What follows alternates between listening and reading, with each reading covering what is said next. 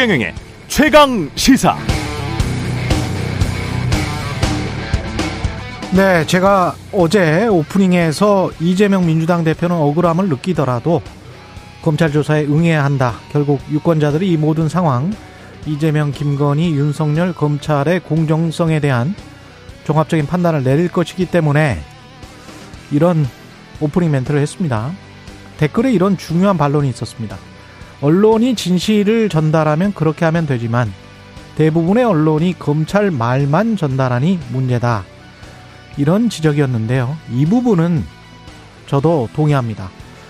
어제 변상욱 CBS 전 대기자가 출연해서도 비슷한 지적을 했습니다만 한국 언론은 검찰이나 그 주변에서 흘러나오는 익명의 주장을 전해졌다, 알려졌다로 보도하면서 마치 이미 사실인 양 보도하는 경향 뚜렷하죠. 유독 한국 언론만 이렇습니다. 그리고 여전히 그렇습니다. 더구나 검찰이나 그 주변 말이 아니면 기사화를 잘 안 합니다. 그러니 검찰이 많이 파니까 이재명 관련 혐의는 검찰 주장 위주로 수없이 쏟아져 나오는데 피의자 반론은 찾아보기 힘들고 반대로 김건희 관련 혐의는 보도 자체가 잘 되지 않죠. 이러면서 우리 공정하니까 믿어달라고 하면 믿을 독자 시청자들 별로 없습니다. 언론이 독자적 취재를 못하고 애당초 검찰 주변 말만 받아서 쓸 수밖에 없는 것이라면 그건 나태하거나 능력이 없는 것, 존재 가치가 없습니다. 권력의 눈치를 봐서 그러는 것이라면 그건 비겁한 짓이겠죠. 언론은 유권자가 투표를 할 때 필요로 하는 사실들을 포괄적으로 전달해야 합니다. 그게 민주정치에서 언론의 첫 번째 사병입니다. 그래야 유권자들이 종합적으로 판단할 수 있습니다. 최경련의 최강시사는 이재명, 김건희, 윤석열, 검찰에 대해서 포괄적 맥락까지 전달할 수 있도록 최선을 다해 노력하겠습니다. 네, 안녕하십니까.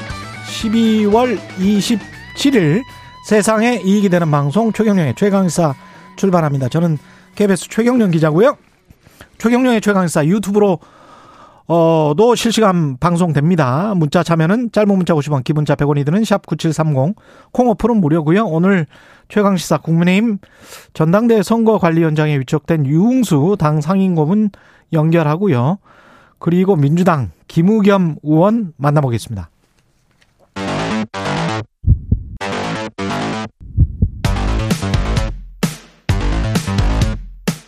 오늘 아침 가장 뜨거운 뉴스 뉴스 unboxing 자 뉴스 unboxing 시작합니다. 민동기 기자 김민하 평론가 나와 있습니다. 안녕하십니까? 안녕하십니까? 예, 북한 무인기 관련해서 어제 이게 서울 서울까지 남아 해버린 거죠? 그러니까 다섯 대가 우리 측 영공을 침범을 했는데요. 예. 이 가운데 한 대가 서울 북부까지 침출했습니다. 음. 어, 우리 군은 전투기, 공격 헬기, 경 공격기 등으로 대응에 나섰는데 100여 발 사격까지 가했는데도 불구하고 격추에는 실패했습니다. 그 사이 무인기는 북한으로 돌아가거나 남측 레이더 탐지권을 벗어났는데요. 북한 무인기 대응을 위해 이륙하던 우리 경공격기 한 대는 또 추락을 했거든요. 추락을 했군요. 예. 지금 어찌됐든 우리 상공에 한 5시간 정도 머물렀다는 그런 얘기인데 음. 일정 부분 정찰 정보를 챙겨갔을 가능성이 있기 때문에 방공망에 구멍이 좀 난 것 아니냐라는 비판도 나오고 있습니다. 격추에는 실패했고 이게 지금 저 봉영식 연세대학교 통일연구원 전문연구위원회 이야기를 좀 들어보고 그 다음에 계속 이야기 나누도록 하겠습니다. 봉영식 연세대학교 통일연구원 전문연구위원 전화 연결돼 있습니다. 안녕하세요. 예, 안녕하십니까. 예, 북한의 의도는 뭡니까? 어, 우리를 계속 피곤하게 만드는 것입니다. 음. 어, 북한은 매우 작은 비용으로 최대의 효과를 내는 비대칭 전략을 꾸준히 수립하고 있습니다. 왜냐하면 이제 경제력 아니 군사 기술적인 면으로 본다면 우리와 대응을 할 수가 없습니다. 어, 그래서 어, 재래식 전력 강화는 거의 포기한 수준이고 핵무기와 미사일 개발에 올인하는 것도 그런 차원이고 또 사이버 공격에도 힘쓰고 있죠. 이번에 무인기 동원한 것도 어, 이렇게 매우 작은 비용으로 최대 효과를 내서 그 한반도에서 군장, 군사적 긴장을 어, 고조시키고 안보 불안을 악화시키는 그런 전략을 수행하고 있습니다. 이게 2014년 KBS 보도에 또 자세히 분석이 돼 있던데 이미 이란 그렇습니다. 이란 드론 있지 않습니까? 왜 그 우크라이나 예. 전쟁에서 쓰였던 그런 것처럼 폭탄 테러 비슷하게 자폭 테러 뭐 이런 것도 이런 걸로 할 수 있습니까? 북한 무인기도?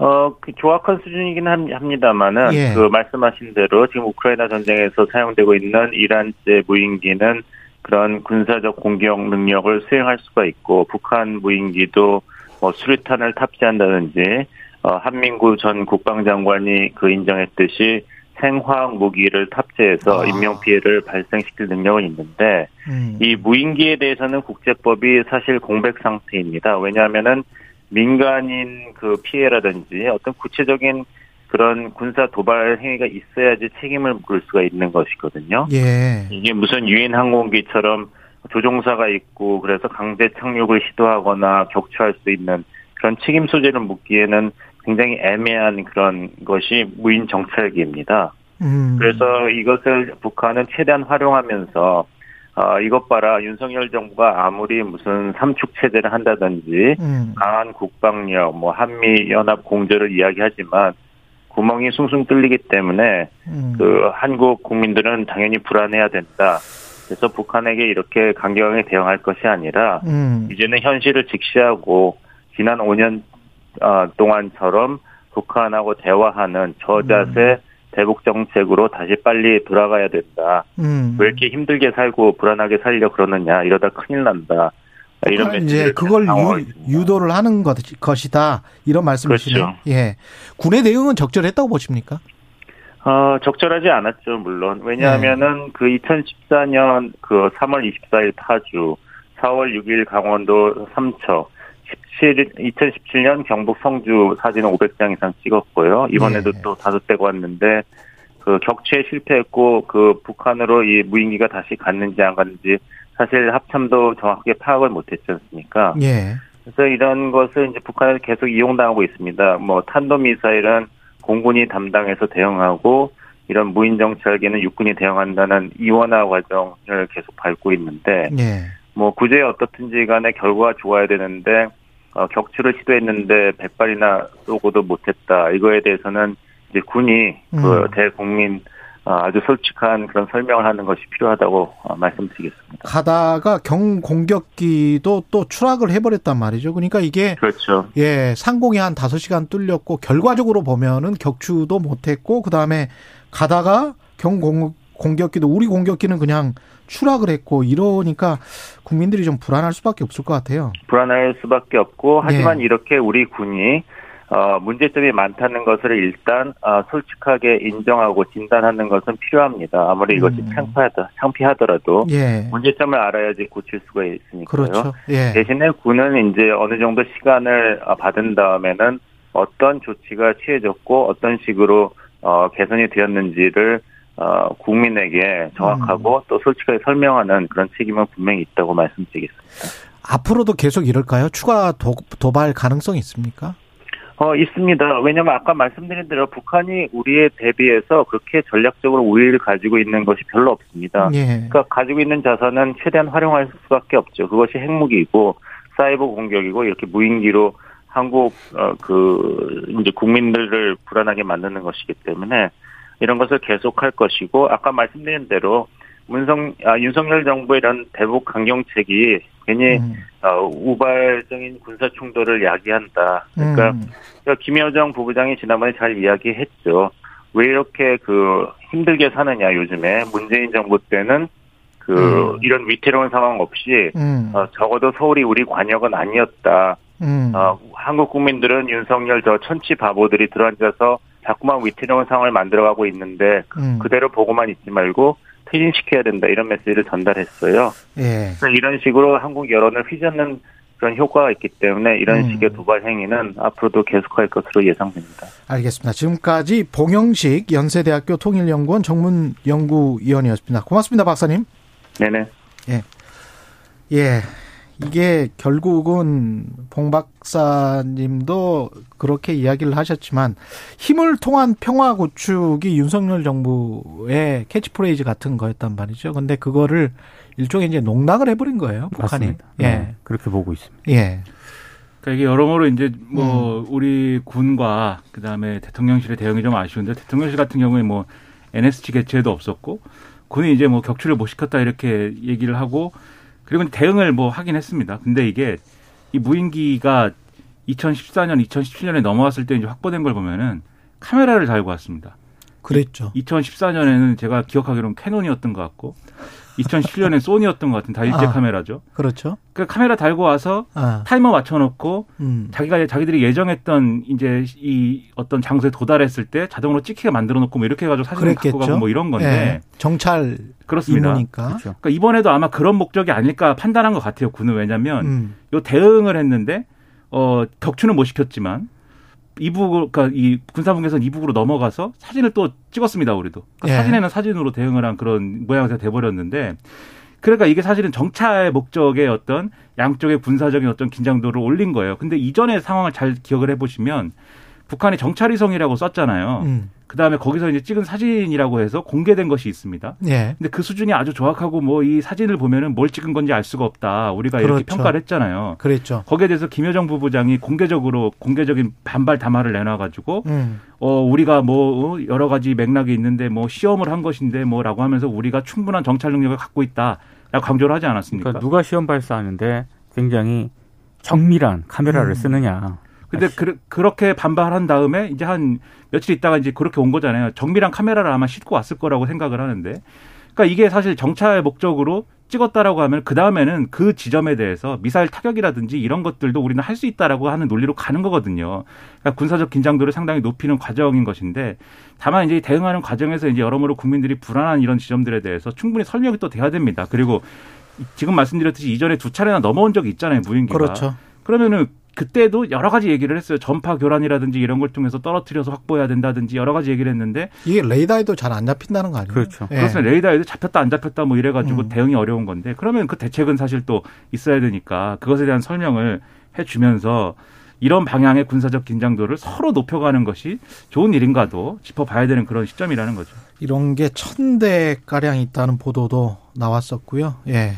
관련해서 참 열 사람이 한 도둑 못 잡는다는 이야기가 있, 근데 기는 이게 있어요. 민간 예. 항공기도 잠깐 이게 운행이 중단이 됐잖아요. 이 이륙이. 음, 예. 그러니까 그 약간 초유의 사태인데 그런 음. 초유의 사태에 비해서는 너무 우리 군 당국이라든가 우리 정부의 설명이 음. 그렇게 충분하지는 않은 것 같습니다. 그러니까 그 얘기를 하더라고요. 이게 색깔이 하늘색이지 않습니까? 그렇죠. 그러니까 레이더 궤적을 보고 쏘면은 이미 이제 지나가고 없는 것이고 음. 이게 이 육안으로 식별해 갖고 조준을 해서 맞춰야 되는데 또 이 무인기는 그렇죠. 미국이 운영하는 무슨 뭐 Predator 뭐 이런 게 아니잖아요. 미사일 쏘고 뭐 이런 게 아니다 보니까 느립니다, 음. 얘가. 근데 우리 전투기나 뭐 이렇게 해서 쫓아가 갖고 쏘기에는 조준이 어려운 거죠. 우리 전투기 빠르니까. 포크볼이구나, 포크볼. 그렇죠. 예. 그래서 사실 경공격기가 그래서 뜬 거거든요. 이건 프로펠러로 나가는 것이기 때문에 속도가 느린데 예. 이건 이제 평소에 정비를 안 하는 것인지 아니면 뭐 어떤 문제가 있는 것인지 모르지만 이게서 안 뜨던 게 뜨다 보니까는 이제 떨어진 거죠. 그게 또 민가에 떨어졌으면 큰일 날 그렇죠. 뻔했어요. 아니 이번에도 겨우 이제 위험을 피하긴 했는데 음. 근데 이게 이륙하자마자 지금 추락을 했기 때문에 그렇죠. 이거는 좀 점검을 해봐야 될 것 같습니다. 그래서 이런 여러 가지 시나리오들에 대해서 사전에 다 준비를 하고 대비를 했었어야 되는 것인데 그게 안 됐다라는 게 여실히 드러난 것입니다 이번에. 대응 사격을 한 100발 하다가 혹시 민가에 피해가 있을 줄 모르, 모르기 때문에 그런 게 없는 지역에서 좀 대응 사격을 하다 보니까 격추를 못 시켰다. 뭐 이게 군 당국의 해명인 것 같은데 예. 그렇게 생각을 한다면 이게 들어올 때마다 거의 판판이 그 당할 수밖에 없다는 그런 상황인 것 같은데요. 지금 네. 상황은. 그래서는 안 예. 되겠죠 그러니까. 근데 예. 그렇게 많다면 음. 북의 무인기가 그렇게 많다면 그에 대한 대비도 해야겠죠. 그리고 그게 공격용으로 진짜 이번에 우크라이나 전쟁처럼 무인 드론 공격기로 바뀌었을 때 이게 방어책이 있나? 그러게 말입니다. 아마 예. 그렇게 오는 이런 수준의 무인기는 이게 사실 무인기의 어떤 레벨로 보면 그렇게 높은 수준의 기술력을 탑재한 건 아니지만 그렇죠.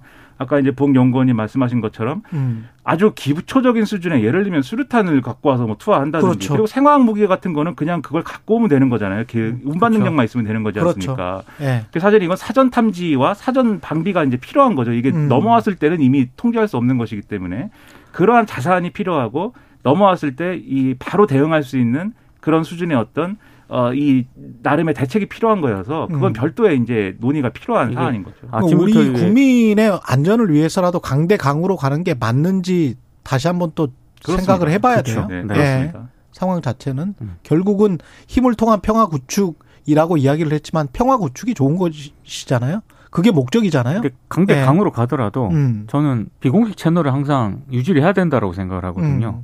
음. 그런 것이 있는지에 대해서도 한번 점검을 해봤으면 좋겠습니다. 예. 박희영 용산구청장은 구속영장이 발부가 됐네요. 박희영 용산구청장하고 최원준 용산구청 안전재난과장이 어제 구속이 됐습니다.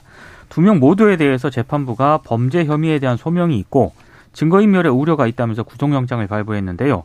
일단 박희영 구청장 같은 경우에는 특수본 수사가 시작이 됐을 때 휴대전화를 교체를 했거든요. 그래서 증거인멸을 시도를 했었는데 아마 이런 행위가 상당히 좀 구속에 영향을 미친 것으로 보이고요.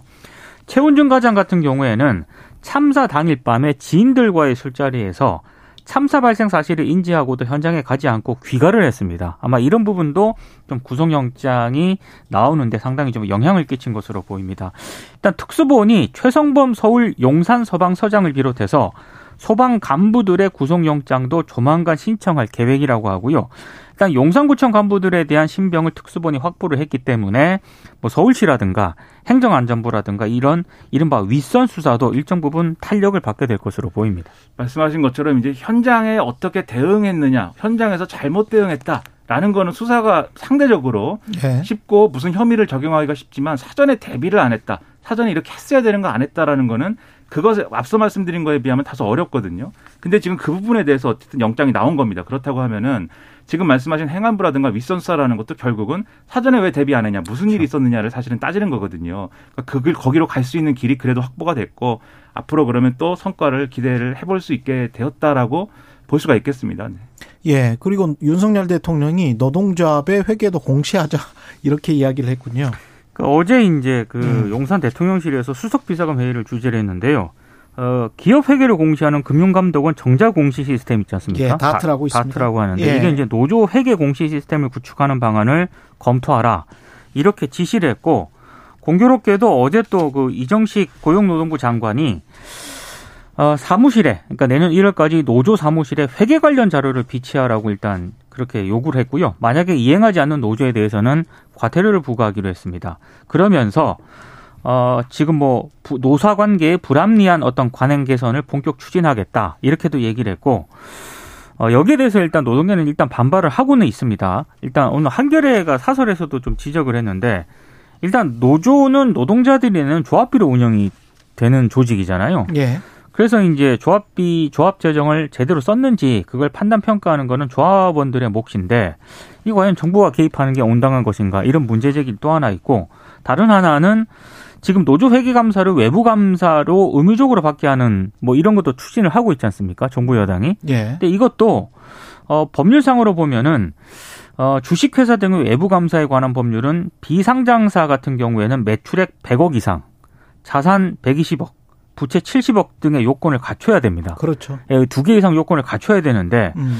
지금 노조는 아무리 대형 노조라 하더라도 중소기업 매출보다 작은 규모가 작을, 수. 작을 수밖에 예. 없지 않습니까? 1년 예산이 뭐 근데- 아무리 크더라도 몇 억일 텐데. 지금 그 기업 네. 수준으로 회계 감사를 받도록 하겠다라고 하는 건데 이게 온당한 거냐 이런 문제 제기가 지금 나오고 있습니다. 일단 음. 첫째로 노조건 뭐건 어쨌든 회계 투명성을 제고하는 건 분명히 필요한 일이고 해야 맞아요. 됩니다. 그건 예. 맞는데 예. 왜냐하면 최근에 또 한국노총 소속의 건설산업노조에서 몇 억 대 뭐 횡령 사고가 나고 이랬기 때문에 음. 그런 점은 개선을 해야죠. 첫째 그건 분명히 맞는데 둘째 이제 지금 기업 공시 뭐 이거 다트 뭐 이런 거 얘기하는 것은 기업의 그러한 재무 구조나 이런 걸 공개하는 이유는 주주자본주의 체제에서 투자를 받기 때문 아닙니까? 그렇죠. 그러니까 그런 정보를 알아야 제대로 투자할 수 있기 때문인 건데 음. 노조는 이제 그런 시스템은 아니지 않습니까? 조합원들이 그냥 돈을 내는 거예요. 그렇죠. 근데 야, 이- 사실 이건 조합원들이 따져야 된다니까요. 어제부터 그렇죠. 말했지만 그래서 그런 예. 부분이 의문이고 세 번째로 마치 지금 이제 정부와 대통령실 설명을 보면은 노조 각 노조에서 회계 자료냐 이런 것들을 어느 누구에게도 공개하지 않고 다 쥐고서는 뭐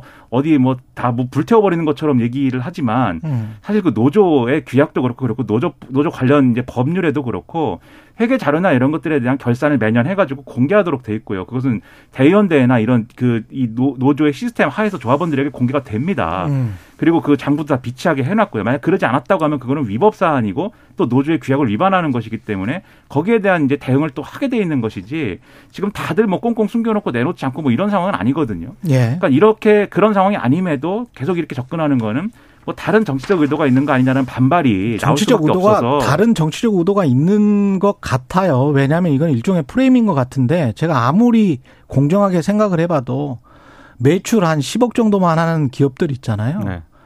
그 물론 이제 법적으로 합법이겠죠. 합법의 영역에 있지만 쓰는 관행은 가령 외제차 사서 회사 외제차로 본인들 여행 한 번도 안 한 대표이사님 있습니까? 우리나라에? 그 여행하면 안 되죠. 그런 그런 그런 병원장이나 그런 저 법률 회사의 대표 있습니까? 자기 돈으로 해야지 나쁜 사람들입니다. 아니 그 뭐 5억씩 뭐 되는 그런 외제차 그거 다 법인 차지 그게 그렇죠. 참 그러니까 이런 거 그러면 다 같이 해요. 나는 그거는 찬성이에요. 아 근데 저는 저는 노조 예. 회계 공시 시스템을 구축을 하면 예. 예. 이 자본주의 사회잖아요. 네. 이 투자자들이 그러면 노조 회계를 보고 투자한다는 건지 잘 모르겠습니다. 저는. 예. 저는 뭐 의지는 높이 사지만 방법에 있어서는 음. 좀더 현실성 있는 그리고 디테일하게 좀잘 균형 맞는 감각이 맞아야 될것 네, 같아요. 그런 예. 것을 해주기 바랍니다. 뉴스 unboxing 민동기 기자 김민하 평론가였습니다. 고맙습니다. 고맙습니다. KBS 일라디오 최경영의 최강시사 듣고 계신 지금 시각 7시 41분입니다. 오늘 하루 이슈의 중심. 당신의 아침을 책임지는 직격 인터뷰. 여러분은 지금 KBS 일라디오 최경영의 최강 시사와 함께하고 계십니다. 네, 국민의힘 전당대회가 내년 3월 8일에 열리기로 확정됐습니다. 준비할 선관위 위원장도 어제 임명됐는데요. 사선의 원로 정치인 국민의힘 유웅수 상임 고문입니다. 예, 전화 연결돼 있습니다. 안녕하세요, 위원장님. 아, 예, 안녕하십니까. 예. 유흥수, 유흥수입니다. 예. 상임 고문님을 모르시는 분들도 있을 것 같아서 제가 간략하게 양력은 소개해 드리겠습니다. 85년에 12대 국회의원으로 정계에 입문하셨고 사선 하셨고요. 주일 한국대사를 박근혜 정부 때 지내셨고 이번에 이제 국민의힘 전당대회 선관위원장을 맡게 되셨는데 예. 예. 그게 정진석 비대위원장이 그 추천을 하셨더라고요. 그러, 그러, 그, 그러는가 봐요, 아마. 예. 예. 예, 어떻게 잘 꾸려 나가셔야 될 텐데 책임이 막중하시겠습니다. 그래요, 뭐, 이 정치권을 떠난 지가 꽤 오래돼 가지고요. 예. 한 16대 국회를 마지막으로 제가 불출마 선언을 하고 정치판을 떠났습니다. 예. 그래서 한 18년 만에 이제 다시 조금 뭐 정치판 돌아왔다고 할 수 있는 건 아니지만은 음. 잠깐 일부러 왔는데요. 에, 뭐 좀 잘해봐야지요, 뭐. 나라와 당을 위해서 한번 열심히 해볼 생각입니다. 예. 당 대표 후보들도 아는 분이 별로 없어서 그래 음. 그래서 이 저 위원장님을 추천했다. 이게 이제 정진석 비대위원장의 추천의 변이입니다. 그만큼 예. 이제 아는 분이 별로 없으니까 공정하게 이제 최선을 다할 것이다 이런 말씀이신데요.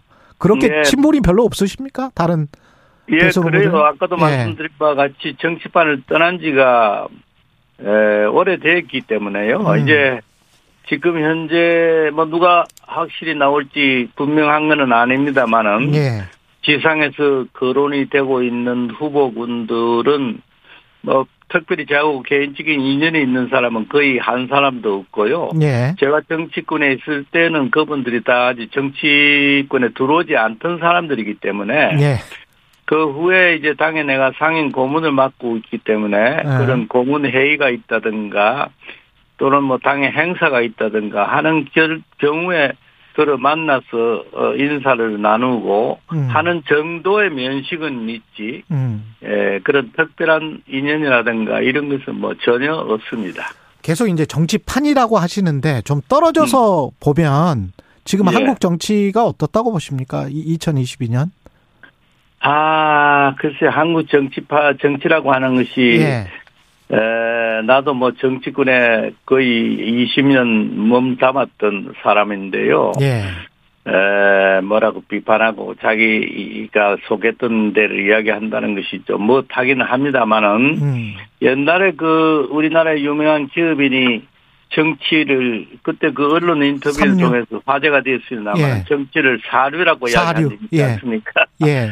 그런데 되게 인류의 반대를 이야기했더니 삼류라고 이야기하는 것이 보통 아닙니까? 인류 아니면 삼류다. 그렇죠. 그렇죠. 그런데 삼류라는 말도 더해서 사류라고까지 이야기했을 때는 음.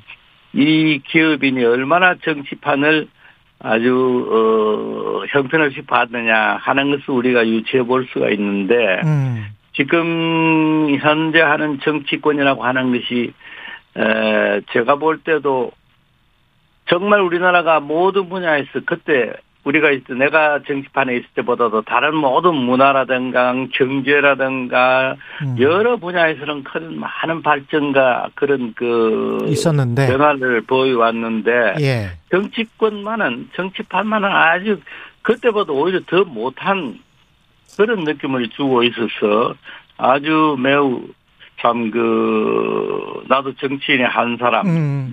였던 사람으로서 참 국민들에게 부끄럽게 네. 생각을 하고 그런 생각이 있는 것이 솔직한 심정입니다. 예. 그 전당대회 위원장을 맡으셨는데 이제 그 예비 경선 룰이랄지 이런 거는 이미 다 나왔단 말이죠. 예. 예, 이거를 어떻게 좀 평가를 해 주실 수 있을까요? 예비 경선에서 이제 예비 경선- 당 당원 투표를 이제 100% 컷오프 같은 경우도 할 예. 것 같다는 이야기가 나오던데 본경선 음, 음. 컷오프 이렇게 되는데 컷오프도 100% 한다. 이거는 확정인지도 궁금하고요. 아니, 그 뭐 컷업을 확실히 할는지 안 할는지 하는 것은 후보 등록을 받아봐야 되겠죠. 예. 에, 후보 등록을 받아봐가지고 후보자가 너무 많을 경우에 예. 에, 당 대표를 예를 든다면 뭐 이번 저 그 전당대 그 선거에서는 당 대표와 최고위원을 선출하는 것이 아닙니까? 예. 최고위원이 아마 4 명을 선출하고 당 대표를 선출하는 것으로 알고 있습니다만은 음. 당 대표를 선출, 당 대표든 최고위원든 이제 등록을 받아 봐야만 얼마나 많은 사람이 후보로 오를 것이냐 하는 것을 우리가 좀 파악을 해야 되는 것인데 예. 만약에 대표를 예를 들 때 대표로 나오겠다는 후보군이 수가 너무 많았을 경우에 뭐 하는 4, 5명이 넘어서 가지고 7, 8명 이렇게 된다 그러면은 막 카톡 종류를 종류의 관례에 따라서 카톡 하는 그런 방법을 음. 실시를 해야 되겠지요. 예. 그래서 그러나 카톡을 하느냐 안 하느냐 하는 문제는 그때 이제 후보 등록을 받아봐야만 확실한 것을 알 수 있을 것이고 예. 만약에 카톡을 할 경우에도 당원 투표 100%를 할 것이냐 하는 이런 질문이시죠 지금? 그렇습니다. 그렇습니다. 예, 예. 그렇다면 만약에 카톡을 하게 된다고 한다면은 음. 이번에 당원 투표 당 대표라든지 수- 그 선출하는 방식 자체가 예. 완전 당원 100%를 하게 되었으니까 카톡 자체도 그렇게 하는 것이 당연한 논리가 아닌가 이렇게 생각을 합니다. 아, 예. 그렇군요. 근데 이주석 전 대표는 컷오프도 당원 투표 100%면 결선 투표까지 갈 이유가 뭐가 있는가? 그 컷오프 예비 경선에서 그냥 논리적으로 이미 끝난 건데 순위가 음, 반드시 수리가 끝난 건 아니죠. 카톡이라고 하는 것은 예를 예. 들면 10명이 출마 나왔다 그러면은 예. 10명 가지고 결성 투표 하려니까 너무 수가 많으니까 복잡하고 음. 하니까 그 중에 5명을 추려가지고 5명 빼내겠다고 하는 거 아니에요? 그렇다면은 아. 나머지 5명 중에서 대표로 뽑아야 되는 것이니까 어떻게 끝났다고 볼 수 있느냐. 그건 좀 논리의 비약이고 말이 안 되는 이야기죠. 그 카- 카- 카드오프라는, 카드오프라는 제도라는 것은 예. 너무 많은 사람을 가지고 다 할 때는 혼선이 되고 복잡하니까 예. 10명의 후보가 나왔다고 하면은 10명 중에 반은 줄이고 음. 반 남은 한 4, 5명 중에서 다시 본선 견순으로 하자 이런 뜻이 아닙니까? 그러면 그러니까 그 그- 결선 투표제까지 그 누가 되는지도 모르는 거니까 알 예. 수가 없죠. 예. 어, 결선 투표까지 하기로 했으니까 월드컵 8강, 4강 그리고 음. 결승 뭐 이런 식이 되겠네요. 뭐, 뭐 그렇게 이야기할 수도 있었겠죠. 예. 예. 이 음. 방향 당원 투표 100% 결, 결선 투표제 이 방향에 관해서는 어떻게 평가하고 계십니까? 어, 제가, 저는 생각할 때 그 뭐 논리적으로 하나도 잘못된 게 없지 않느냐 생각을 합니다. 논리적으로 하나도 예, 잘못된 게 없다. 예, 원래, 원래, 우리 원래 어느 장도 없이 옛날에는 당원만 가지고 다 대표를 뽑았던 거 아닙니까? 예. 그러다가 또, 뭐, 또 그때그때 사정에 의해서, 아, 이제 여론조사 옛날에 뭐 30% 했듯이 네. 그런 식으로 바꿨다가 뭐 어떤 교회는 그보다 수를 줄일 수도 있을 것이고 또 뭐 반반에 할 수도 있을, 수, 있을 수도 있을 것이고 여러 가지 제도를 생각해 볼 수가 있는 것인데요. 예. 원래대로는 원래 당원에 의해서 대표를 선출했다는 그 자체는 원래 논리적으로 아주 맞는 이야기죠. 당의 대표를 음. 뽑는 것이 당원이 중심이 돼서 당원에 의해서 뽑는 것은 당연한 논리였던 것인데 예. 막 그동안 뭐 그때 그때 여러 가지 사정을 하나하나 분석해 보지는 않았습니다만은 예, 예. 그때 그때 사정에서 아 이번에는 막한 음, 여론조사를 20% 30% 넣어보자 하는 그런 또 변화를 가지고 그때는 그렇게 했을 때가 있었지만은 잠깐만. 예, 예. 위원장님 한 1분밖에 안 남아서 그런데 아, 하필 이 상황에서 윤심이 많이 작용할 수도 있는 이런 당원 투표 100% 결선 투표제를 하는 게 특정 후보를 염두에 둔 것 아닌가? 뭐 이런 비판에 관해서는 어떻게 생각하십니까? 마지막으로. 뭘 염두에 둬요? 아, 특정 후보의 아, 탈락을 말, 그건 말도 안 하는 이야기죠. 특정 후보, 특정 후보 누가 지금 누가 특정 후보 누가 누가 했으면 좋겠어요. 이- 거기서 특정 후보라는 거는 말도 안 되는 이야기고요. 아, 그렇습니까? 예, 특정 후보는 말도 안 되는 이야기고 특정 뭐 후보를 밀어주거나 탈락시키거나 이럴 의도는 전혀 없다. 그런 의도는 전혀 없고 예. 어, 뭐 윤심이 뭐 어떻다니 하는 거는 말도 안 되는 이야기고 말도 안 되는 내가 이야기다. 개인적인 친분으로 가보자면은 뭐, 이 신문에서 어떤 특정 후보를 떨어뜨려야 되겠다. 이렇게 예. 말하는 그 특정 후보하고 나는 오히려 인연이 있으면 있는 사람이에요. 아, 그렇군요. 있는데, 예. 하여튼 그런 거는, 어, 이야기고 되지 않은 이야기고, 또 여론이 이번에 당원 수도 한 100만 명 가까이 예. 됐다고 하는 수도 의식이 많아졌기 알겠습니다. 때문에, 예. 당원의 여기까지 방심이 바로 듣겠습니다. 민심이라고 볼 수도 있는 예, 예. 것입니다. 국민의힘 전당대회 선관위원장 유웅수 상임고문이었습니다. 고맙습니다. 예, 감사합니다.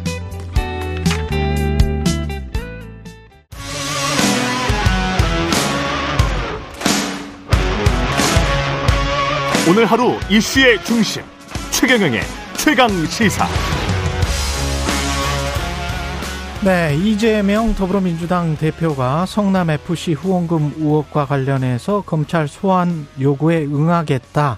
다만 검찰이 통보한 날짜인 내일은 일정상 어렵다. 이렇게 밝혔습니다.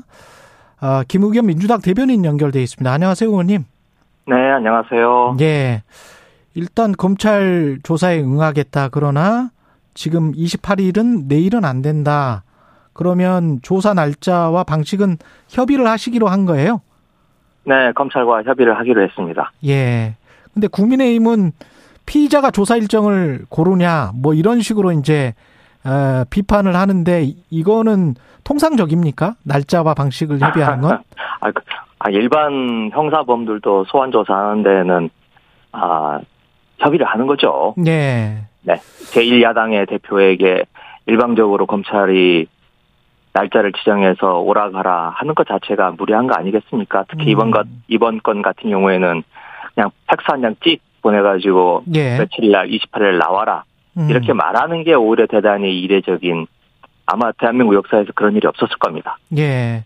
일단 조사에 응하겠다고 하는 것은 돌파하겠다. 이런 뜻일까요?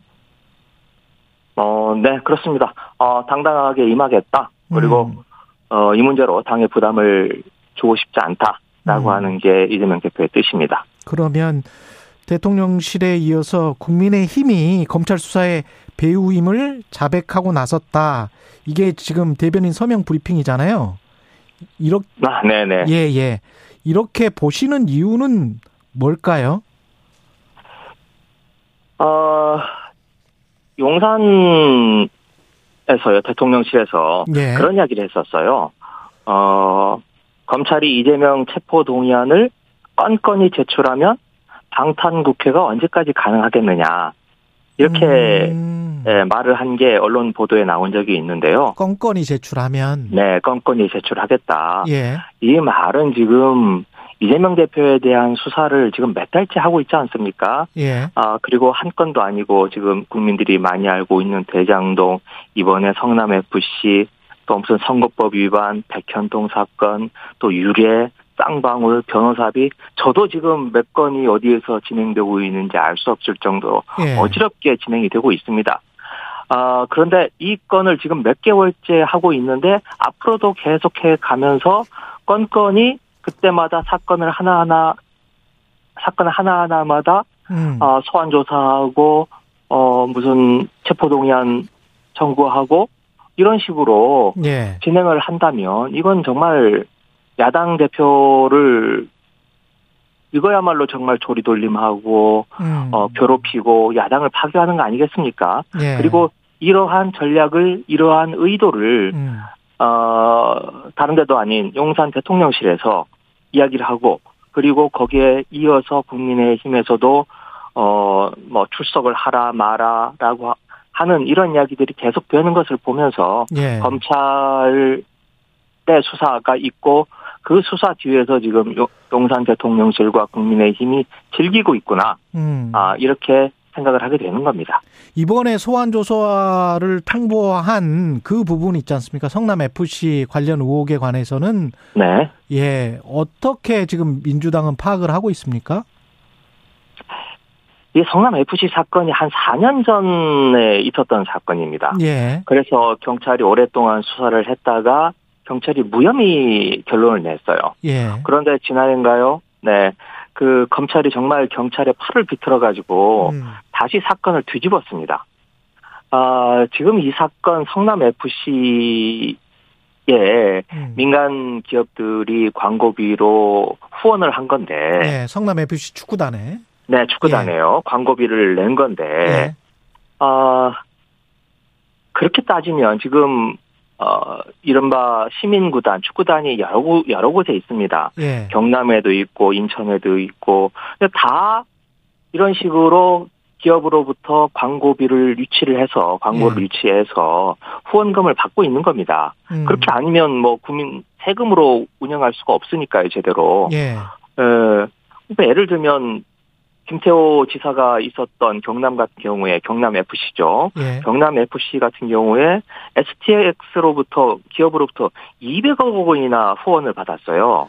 그 검찰이 지적하는 거는 지금 대가성이 있었던 것 아니냐. 뭘 해주면 광고를 뭐, 박, 뭐 해줄게 뭐 이런 거래 관계가 있었던 거 아니냐. 그래서 제3자 네, 뇌물죄. 근데 이런 것들도 네, 예. 이런 것들도 지금 수사를 안 해서 그렇지. 예. 아니 다 어, 뭐 대가성이 있었냐 없었냐는지 뭐 경찰 검찰이 수사를 해봐야 그 어, 결론이 나겠습니다만은 그렇죠. 모든 지금 기업체 그 단체장들이 단체에서 예. 다 하고 있는 건데 예. 이에 대해서 유독 어 이재명 시장만 아, 문제를 삼아서 지금 몇 달째 탈탈 털고 온갖 지금 그 에, 성남시청과 경기도지사실을 얼마나 지금 몇 번째나 압수수색을 하는지도 음. 셀 수가 없을 정도입니다.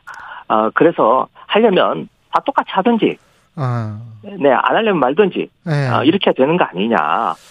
아, 지금 국힘 출신들이 그렇게 기업체들의 돈을 유치한 것은 그건 업적이고, 예. 어, 이재명 시장만은 그게 뇌물이라고 하는 게 너무 편파적이고 불공정하지 않느냐. 예. 아, 이렇게 말씀드리는 겁니다.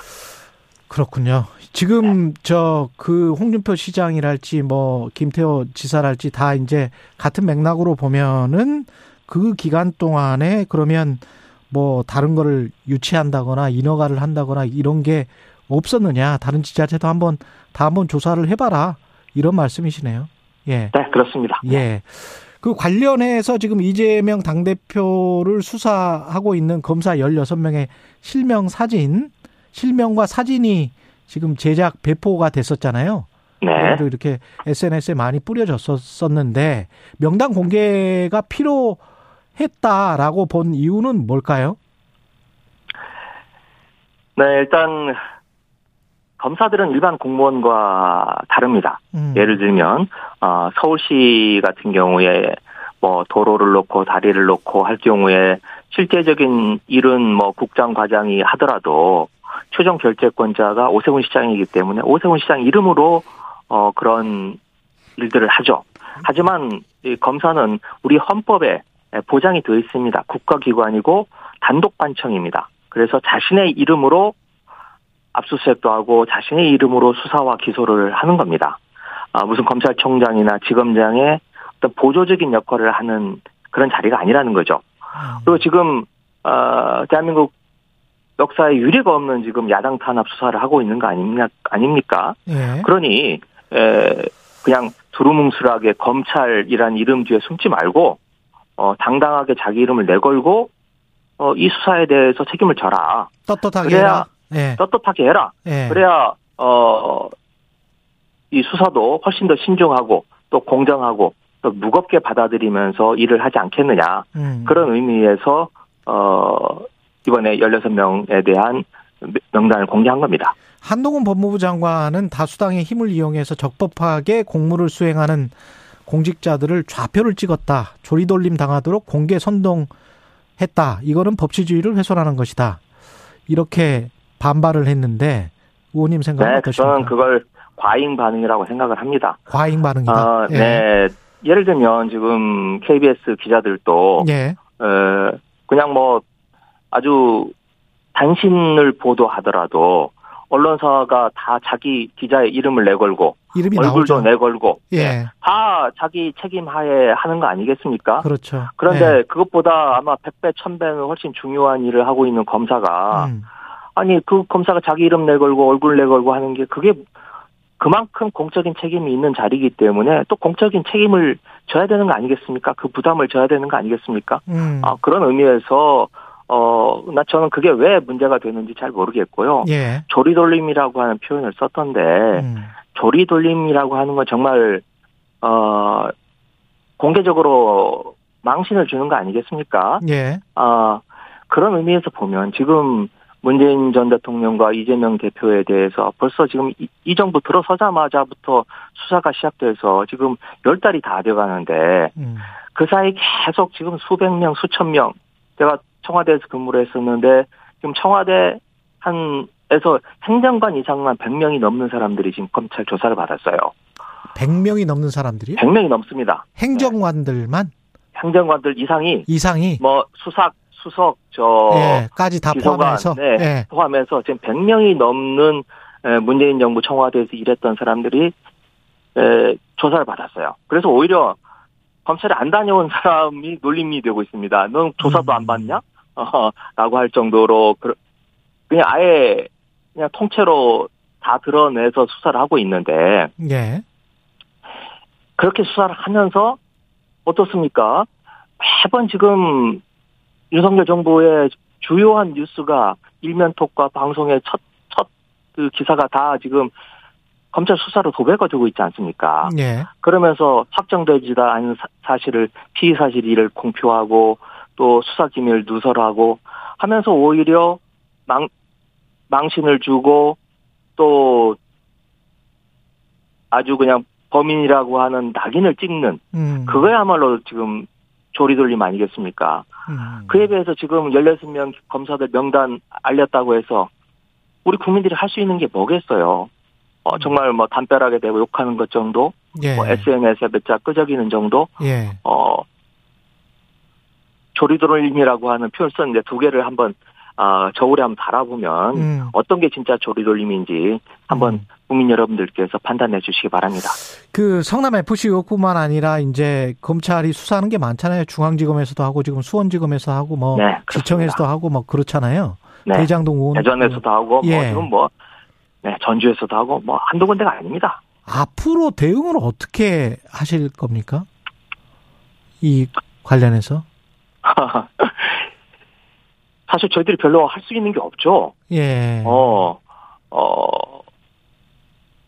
근데 뭐 지금 들어오고 있는 이런 것들에 대해서 지금까지 해오듯이 어, 음. 국민들에게 호소하고 또 에, 조사 받으라고 조사 하면 네. 뭐 일정 협의해서 조사 받고. 받겠다라고 하는 게 네. 에, 지금 이재명 대표의 뜻이니 예. 예. 에, 당당하게 나가서 조사를 아, 받도록 하겠습니다. 예, 다른 사안들도 관련해서 뭐 일정만 협의가 되면 조사를 받겠다 이런 말씀이시네요. 예. 근데 그건 뭐, 어, 다른, 지금 다른 사안들. 다른 사안들에 대해서, 예. 어, 지금 아까 제가 말씀을 드렸듯이 지금, 음. 이재명 대표 건에 대해서 뭐 백현동 성남 선거법 뭐 유례 쌍방울 변호사 뭐 음, 음. 카드 뭐 이게 한두 가지 한두 가지가 아니에요. 그런데 예. 이게 번번이 번번이 소환 조사하고 포토라인에 세우고 음. 뭐저 체포 동의안 제출하고 영장 청구하고 그렇게 할 건지 음. 네. 그게 정말 국가기관으로서 정부 여당으로서 해야 될 일인지, 음. 예, 거기에 대해서는, 어, 한번 어떻게 나올지 저희들이 지금 알 수가 없습니다. 아, 그렇군요. 네. 예. 그래서 그건 한번 저희들이, 에, 보고 저쪽에서 카드를 내 밀면, 음. 그걸 한번 보면서 한번 생각을 해보겠습니다. 당장 노웅래 의원 그 체포 동의안 표결과 관련해서는 어떻게 생각을 하십니까? 예. 그것도 지금 망신주기죠. 음. 지금 에, 집을 압수수색하면서 뭐 나온 그 돈들에 대해서 이게 네. 마치 노웅래 의원이 에, 부정하게 받은 것처럼 예. 언론에 유포를 하고 공개를 하면서 망신을 줬지만 실제로 영장을 청구하면서는 그 돈하고 이번에 6천만 원하고는 아무런 관련이 없는 사건만 영장을 청구했습니다. 예. 아, 그러면서도 이렇게 지금 에, 한 정치인의 명예에 대해서 대단히 에, 금이 가는 아, 그런 일을 지금 검찰이 한 거고요. 예. 어, 지금 체포동의안이 들어와서 지금 예정대로라면 어, 내일이죠. 28일에 본회의에서 처리가 될 텐데 아, 당에서는 당론으로 정하지는 않고 각자 의원들의 판단에 지금 맡기고 있습니다만은 예. 어, 당내 기류는 어, 부결시켜야 된다라고 하는 여론이 압도적으로 많은 것으로 어, 저는 파악을 하고 있습니다. 도이치모터스 주가 조작 의혹과 관련해서는 김건희 여사뿐만이 아니고 지금 재판 과정에서 보면은 최은순 씨, 윤석열 대통령의 장모도 권오수 회장과 통화를 하는 사이고 도이치모터스 내부 상황을 알려준 것 같은데 어때요? 네, 라고 그렇습니다. 이게 검사가 지금 질문을 했었잖아요.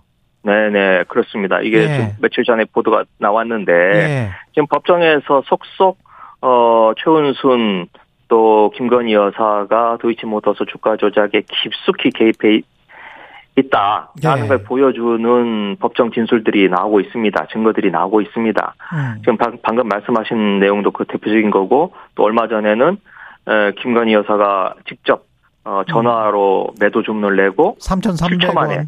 3,300원 8만 주. 예. 그렇죠. 네. 예. 아, 7초 만에 매도 매수가 이루어지는 음. 그런 일도 있었던 거고요. 예. 근데 이에 대해서 지금 검찰이 암, 어, 아무런 말도 지금 하지 않고 있습니다. 어, 서면 조사조차도 지금 하지 않고 음. 또할 건, 조사를 할 건지 말 건지에 대해서도 입을 꽉 다물고 있습니다. 어, 이러면서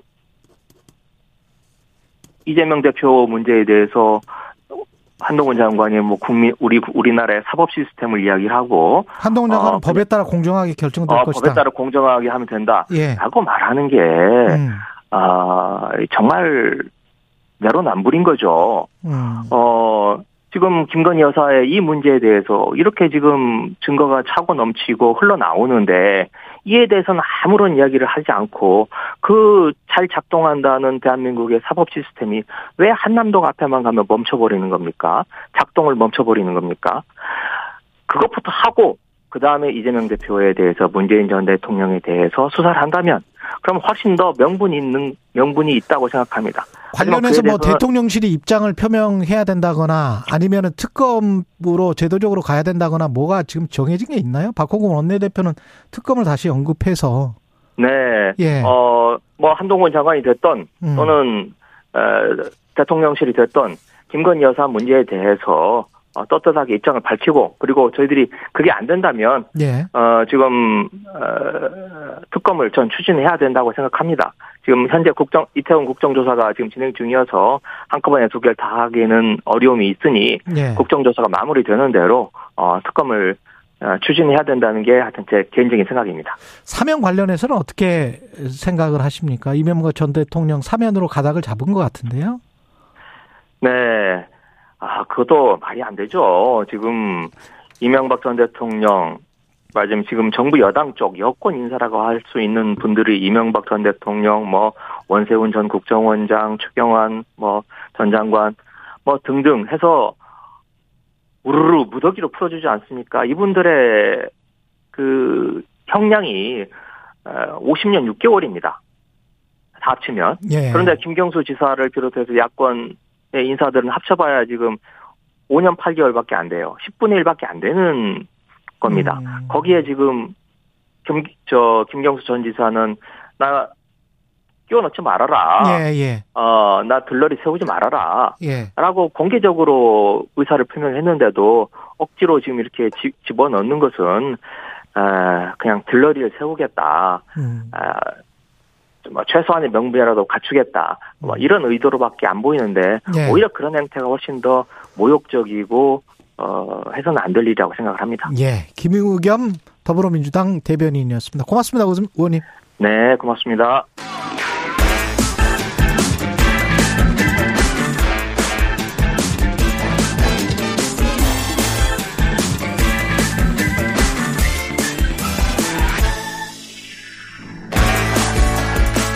네, 한 번 더 뉴스 시간입니다. 오늘은 정은정 작가와 함께 하겠습니다. 안녕하십니까? 네, 안녕하세요. 아, 진짜 춥죠?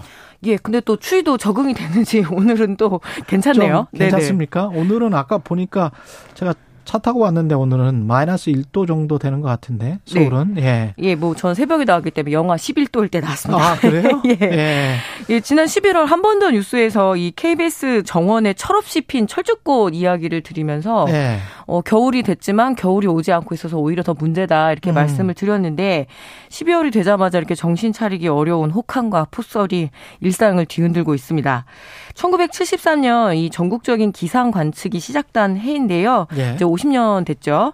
이번 한파가 이 50번의 겨울 중에서 역대 10위 안에 들 정도로 가장 강력하게 추운 12월이라고 합니다. 벌써? 예. 예. 보통 어르신들이 옛날엔 더 추웠다 이렇게 이야기를 하는데 음. 그때는 아무래도 이게 주택의 그 단열 문제나 그렇죠. 예, 의상의 문제였던 거지 예. 실제로는 지금이 훨씬 더 춥다고 해요. 음. 1990년대를 비교를 해보면 그때는 1년 중 영하 10도 밑을 이렇게 내려가는 날이 한 6일 정도였는데 2001년 이후에는 8일 그리고 2011년 이후에는 무려 12일로 늘어났는데 문제는 앞으로도 더 늘어날 공산이 크다라는 거죠. 그렇군요. 예, 우주에서 지금 현재 한반도 사진을 찍어봤더니 냉동고 수준이더라고요. 실제로 지금 냉장고 안에서 우리 집 계란이 멀쩡했는데 제가 깜빡 잊고 밖에 꺼대놨더니 계란이 얼었어요. 계란이 얼었어요? 예, 그러니까 베란다가 더 추운 거죠. 지금 냉장고보다. 와. 예, 추운 날씨도 날씨지만 이 폭설까지 겹쳐서 너무 피해가 커지고 있는데 요즘 음. 철도 이용하시는 청취자분들 너무 불편하시죠. 뭐 연착은 기본이고 철도도 연착하는 예, 절도 예. 철도 그러니까 선로가 얼게 되면은 속도를 음. 올릴 수가 없다 그러더라고요. 아, 그렇군요. 예, 그리고 뭐 전철은 거의 그 애, 애플리케이션이 의미가 없을 정도로 시간이 지금 많이 흔들리고 있는데 무엇보다 이렇게 목숨에 위해가 가해진 거죠. 교통사고 문제라든가요. 그렇죠. 그리고 지금 농촌에 특히 호남 지역에 집중돼 있는 이 폭설 시설로 비닐하우스 시설이 내려앉아서 그렇죠. 예, 예, 또 이런 시설. 피해까지도 이어지고 있고요. 예. 전 세계가 올 겨울이 혹한 특히 이제 북반구 지역에 있는 그 나라들이 혹한이기는 한데요. 예, 미국에서도 무려 사망자가 35명 정도가 나왔다라고 이렇게 보고가 되고 예, 있는데 북반구는 다 춥군요. 그러면. 예. 예. 예, 이번에 이렇게 그 눈을 치우고 나면 혹시 더 피, 피해자가 있는 거 아닌가 이렇게 미국 쪽에서도 우려를 하고 있습니다. 음. 예, 겨울에 뭐 본래 추운, 추운 지역이기도 하지만 예. 결국에는 이 문제가 기후 위기의 문제와 기후 위기의 문제다. 예, 무관하지 않다는 것이 더 큰 문제겠는데요. 분석이 나왔습니까? 예, 예, 그 3년째 이어지고 있는 이 라니냐 현상 때문에 음. 동태평양의 수온이 매우 낮아서 예, 그 문, 이 추위와 연결되는 문제가 있고요. 예. 게다가 북극 감소라는 그러니까 북극핵의 그 온도가 상당히 빨리 추워지면서 아까 그러니까 올라가고 이제 저 뭐라고 그러죠? 이쪽 지역 그러니까 남반구? 예. 예. 대륙 지역은 오히려 그 따뜻하다 보니까 더큰 음. 충돌이 나서 아. 겨울 폭풍의 현상이 있다라고 예, 기상학자들이 진단을 하고 있는데요. 그렇군요. 그러니까 인간 때문에 인간이 저지른 이 상황 때문에 굉장히 힘들어져 버린 거죠. 인간이 네. 고통을 받고 있는. 그렇죠. 예. 우리의 잘못이기도 하죠. 음. 여기에 또 환율 문제나 우크라이나 전쟁에 따른 이 가스 공급의 문제로 영국이나 유럽은 지금 난방 파산을 걱정할 정도라고 이야기합니다. 난방 파산? 예, 근데 예. 멀리 찾을 것도 없을 것 같아요. 우리나라 지금 농어촌에 주로 이제 등유로 기름 그렇죠. 보일러로 이렇게 난방을 하고 있는데 예.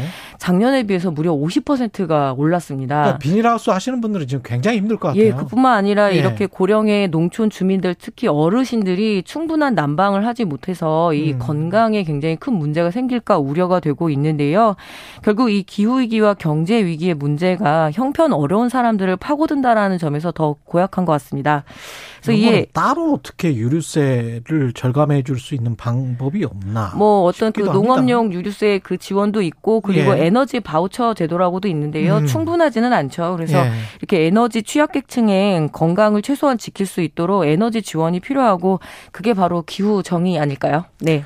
박지수님은 조금 전 옥상에 이불 빨아서 널어두는데 바로 얼었다. 예, 동태가 되죠. 예. 예. 김재영 님은 창가에 있는 올리브유가 색깔이 변했다. 예. 거의 반쯤 올리브유도. 예, 그렇죠. 기름인데. 예, 기름인데 동결 현상이 나죠. 예, 네. 반쯤 얼어 있는 상태라고 말씀하셨고 한규봉 님은 영화 투모로우의 현실화가 아닌가.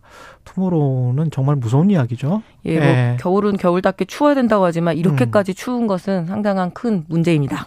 그리고 금쪽 같은 결혼 지옥 사태 이게 솔루션 예능이라고 나왔는데 네. 국민닥터 오은영 박사 각광을 계속 받았었는데요. 네. 지금 좀 문제가 되고 있습니다. 네, 좀 상당히 난감한 상황에 처해 있습니다. 예. 이 화제이기도 하고 논란이기도 했던 MBC TV 예능 오은영 리포트 결혼 지옥이 현재 많은 논란에 휩싸여 있습니다. 음. 한 재혼 가정의 그 사연을 다루면서 이 놀이를 한다면서 이 아동에게 부적절한 신체 접촉을 한 이 아버지가 이 문제가 됐죠. 그리고 예. 그 장면이 여과 없이 방송을 타게 되면서 지금 방심위에 무려 3,600건 정도의 그 항의 항의 항의가 접수가 됐고요. 민원이 예 그리고 예. 폐지를 요구하는 그런 민원도 지금 빗발치고 있다고 합니다. 예 일단 해당 프로그램을 이끄는 오은영 박사는 억울하다는 입장을 피력을 했는데요. 예. 친부여도 조심해야 할 부분이고 새 아빠는 더욱 조심해야 한다라고 지적을 했지만 방송 과정에서 편집이 되어서 그 의도가 정확히 전달되지 않았다 이런 입장을 밝혔는데요. 예. 뭐 이에 제작진은 문제 장면을 다시 보기 서비스에서 지금 예 내렸다고 합니다. 그 그러니까 방송 중에 그러니까 녹화 중에는 충분히 이야기를 했는데 네네. 근데 이제 편집이 됐다. 네. 근데 편집의 문제인가요? 뭐 편집의 문제만으로는 볼 수 없을 것 같습니다. 워낙 예. 이제 오은영 박사가 명성과 인지도가 음. 높다고 보니 높, 높다 보니까 예. 관련 콘텐츠 그리고 유사 콘텐츠가 엄청 쏟아져 나와 있는 상황입니다. 음. 뭐 일종의 흥행 보증수표이기도 하지요.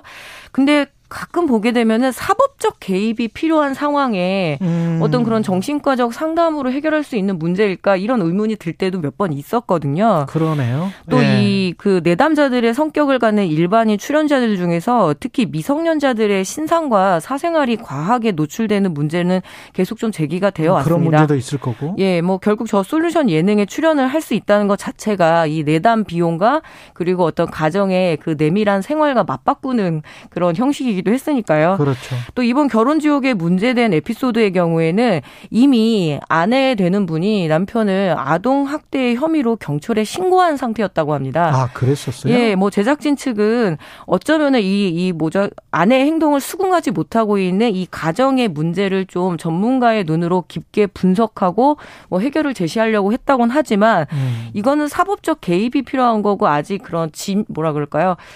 유죄인지 무죄인지 뭔가 좀 판단을 내려야 되는 거잖아요. 게다가 또 이제 일반인이고 네네, 네. 일반 의학, 시민이고 그래서 예 의학적 예. 판단보다는 오히려 좀 이런 판단들이 그러니까 정확한 어떤 법적 판단들이 필요했었는데 음. 그렇다라면은 편집의 문제라고는 할 수 없죠. 그때서야 전문가가 아 이 문제는 좀 다시 생각해 보자라고 할 수 있었어야 된다라는 생각이 좀 들고요. 지나치게 상업적으로 흐른 게 아닌가. 네. 뭐 이런 비판이 있을 수가 있겠네요. 예, 이 사태가 해프닝으로 끝나지 않고요. 음. 지금 이게 관찰 예능부터 해서 솔루션 예능이 너무 차고 넘치거든요. 예. 예, 어떤 개인의 삶을 좀 한번 들여다보고 좀 조심해야 되지 않을까 이런 예. 생각이 드네요. 한 번 더 뉴스 정은정 작가였습니다. 고맙습니다. 네, 감사합니다.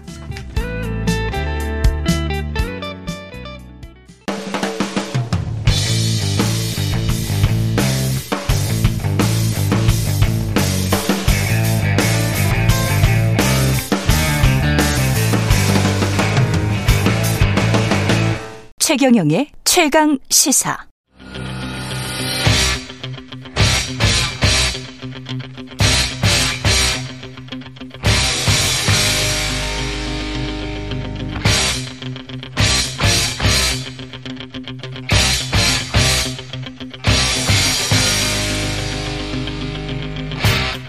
네, 답답한 정치 이슈를 팍팍 때려보는 시간입니다. 정치펀치. 김재원 국민의힘 전 최고위원 나오셨습니다. 안녕하세요. 안녕하세요. 예. 아, 국민의힘 이야기 뭐 성남 FC 민주당 이야기 하기 전에 그 북한 저렇게 무인 드론 비슷한 거 무인기 저렇게 계속 날리고 그러는데 좀 군 대응은 좀, 좀 약간 갑갑합니다. 좀 약간 불안해요. 그러게요. 이제 예. 어, 무인기, 뭐 2미터도 되지 않는 무인기, 그, 음. 이제 전장이 2미터가 되지 않는 소형 그 무인기인데. 그렇죠. 이게 이제 다섯 대가 그 DMZ를 예. 넘어와서 뭐한 대는 은평구까지 돌아다니고 나머지 네 대는 파주부터 시작해서 서울 북부까지 왔다는 예, 거 아니에요? 강화도까지 돌아다니고 예. 이렇게 했는데 문제는 어 사격을 하고 음. 어 사격을 하고도 결국은 한 대도 격추시키지 못하고 한 100발 사격했다는 예, 이것을 사실 뭐 100발이라고 하지만 조준 사격을 했을 거 아니겠어요? 그렇겠죠. 예, 그냥 네. 뭐 어디 저 적기가 네. 침투해 오기 때문에 어 무차별 사격을 하는 것도 아니고 조준 음. 사격을 했는데 어그 포획하지 못하고 음. 북으로 돌려 보내거나 또는 뭐 어, 흔적이 어디 없어졌다. 있는지, 어디 뭐. 있는지 지금 모르는 거죠. 그런 네. 상황이 되었는데 솔직히 말씀드려서 이게 뭐 안보 불안이라기보다는 군 대응이 과연 음. 어 적절한가? 지난번에는 현무 미사일을 뭐 동해안으로 발사했다는데 서쪽으로 떨어지길 않나. 이번에도 경공격기가 사실 이륙하자마자 추락하고 예. 이런 것이 과연 지난 5년 동안 문재인 정부에서 훈련도 하지 않고 음. 계속적으로 어, 군이 어떤 저 뭐 도상 연습도 제대로 하지 않는 그런 정도로 운영이 되었기 때문에 이렇게 어군 전체가 지금 대응 태세가 안 된 것인지 아니면 근본적으로 지금 문제가 있는 것인지 음. 어 이런 것을 한번 생각을 해봐야 되지 않을까. 예. 지금 뭐 북한의 미 어, 무인기가 뭐 천대가 넘는다는 거 아니겠어요? 그렇죠. 벌떼처럼 넘어와서 네. 사실 자폭 공격이라도 뭐 어떡할 건지 음.